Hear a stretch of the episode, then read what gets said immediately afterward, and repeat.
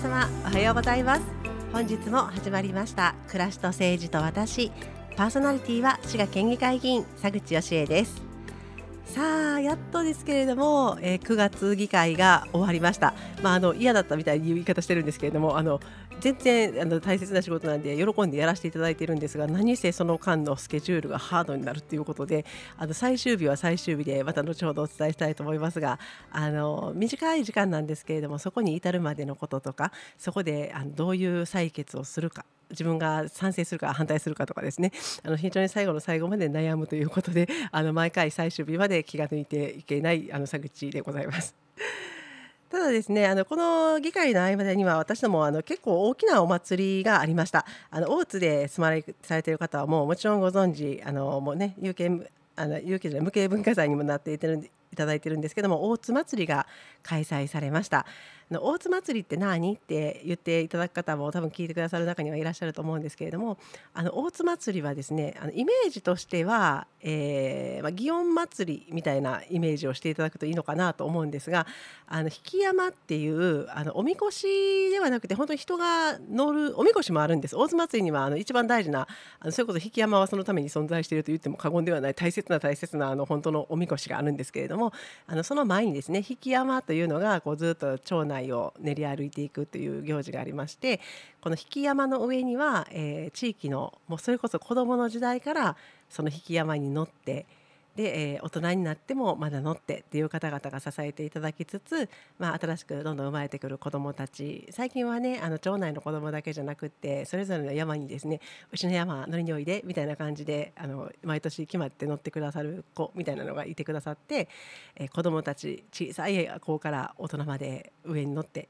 そしてそれを一生懸命弾いてくださるこれボランティアの方もたくさんいらっしゃってあの今年はそうですね大津商業高校さんだったかながあの弾いてくださっていたりとかあとあの地方自治体の職員さんとかが弾いてくださっていたりとかあの時々外国人の方がすごくたくさん弾いてくださっているというようなですねあのそういう皆様ボランティアの皆様のあのお気持ちもあって成り立っているという状態のお祭りなんです状態のというかあの素晴らしいお祭りなんですね。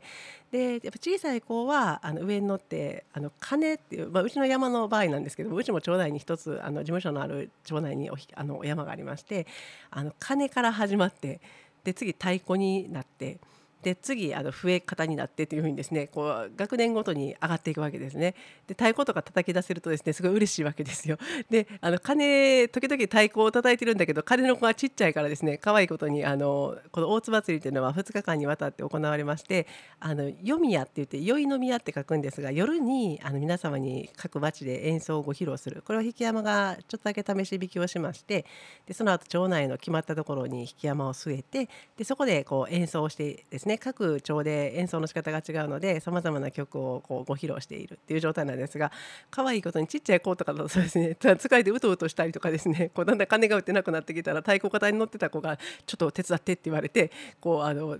太鼓やけど金叩いてるみたいな姿もですね 見ながら私なんかもこうクスクスとなんか近所の中仲いい子とかとクスクス笑って見てるんですね。でたまにあの大人の方子供たちが疲れ切って大人の方が金売ってるくださる時あるんですけどこれはもう本当に見事な金であこれを録音しておきたいって思うぐらいこう見本になるような綺麗な金を売ってくださるようなタイミングもありますのであのずっと同じようにやってるお祭りでもやっぱり張り付いて見てるといろんなドラマがそこにあるんだなと思いながら拝見させていただきました。であのこの789があの滋賀県でいうと稲妻ロックフェスとも重なってしまってあのなんともこうどっちに行ったらいいか迷うってお祭りだったんですが78のその8の日のあの本本宮の日もですねあの雨がちょっと午後から降ってしまいましてね。であの絶対に中止しないぞっていう山もあれば、まあ、あのすごいいろんな本当に文あの無形重要文化財になるだけあって飾り物一つ一つがですねクリーニングに出すにしても修理に出すにしてもすごい金額があのかかってくるのであ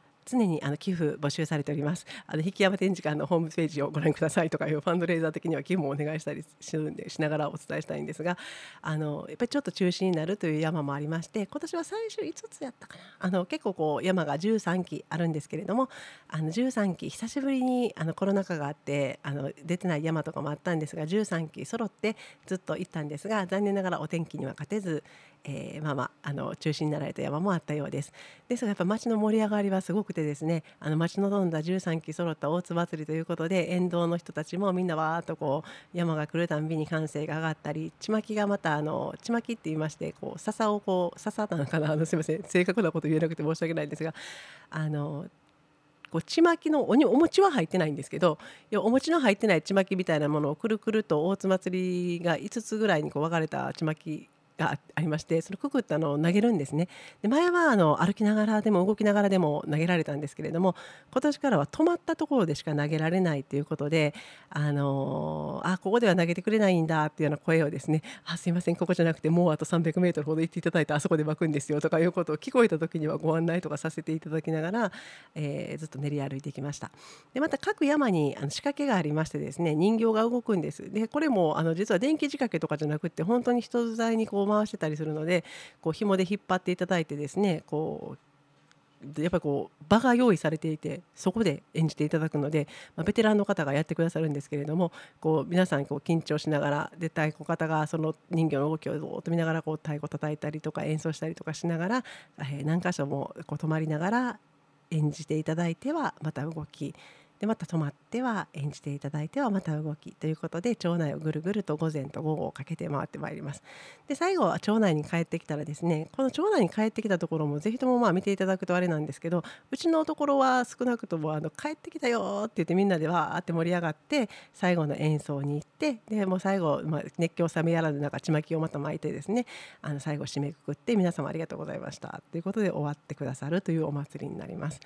やっぱこういうお祭りがあるといいですね。あの世代間交流なんていうものを今行政とか自治体とか頑張って作ろうとしていたりコミュニティっていうのを作ろうとするっていうのがあるんですけれどもやっぱこういうお祭りの中であの大津祭りは事前に練習に参加するというのがありますのでこの練習に参加するところから始まってで大人の方々はもっと早めに集まっていただいてですねあのいろいろこうくじ取りあの13期ありますから 1, 1個目の山だけはあの順番ずっと固定なんですけれども残り12期はどういう順番で引くんかなあの動くんかなっていうのがあるのでそのくじ取り式とかですね。あのまたあの引き山をこう組み立てるためにボランティアの皆さんというかまあ町内の皆さんなんですけどあのずっと普段直しているところから引っ張り出してきて組み立てる。これも組み立てる方がもう口伝みたいになってると あの組み立てる方がいなくなったらどうすんねやろうってそのうち動画撮らなあかんの違うかという不吉なことを言いながらもあの今脈々と受け継いでいただいて口伝でですね次からまた次へとあののそうやって引き継がれているでこういったことをやりながらで子どもたちは夜になったら練習に行ってでそこでお菓子とかですねあの美味しいものとかもらってですねなんかあの今日で楽しいなとずっと何年も見てたんですがあの地域の方がおっしゃった一言がやっぱりキーワードだなと思ってお聞きしてたんですけれどもやっぱこう練習に来なかったらなかなかやっぱり乗せてもらえないんですね。でそれもなんでって言ったら単に練習に来てないから乗れませんっていうあの公平不公平の問題もないとは言わないんですけどもやっぱキーワードとしてはその練習をやっている間に家族みたいになるんや。っっていうことをおっしゃったのがすごく印象的で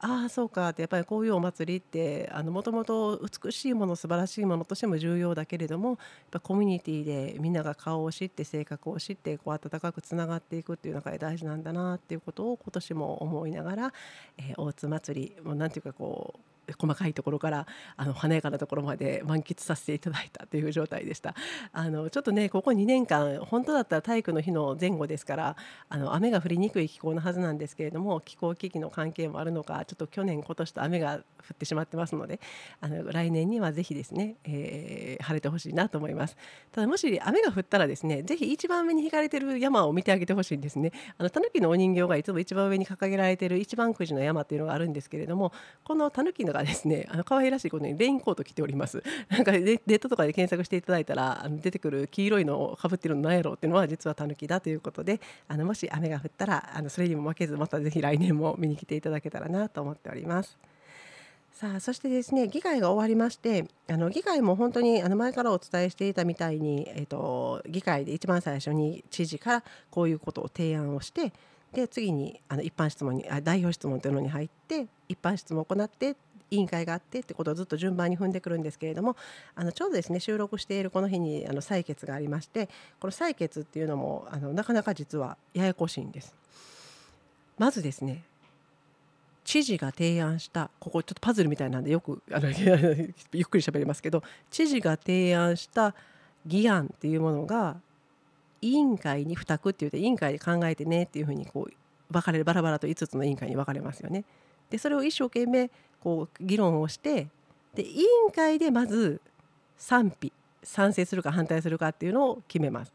でその各委員会に請願であるとか意見書であるとかそういったものも、まあ、皆様のご希望を聞く請願っていうのが一番皆様に身近だと思うんですがあの今言った3つの中ではその請願なんかもそこで審査するのでそれを賛否を委員長が今日あ今日というかあの収録日の今日それを議場で報告します。賛成っていうふうに報告したものに対して次議議会で賛成か反対かを議決するんですね。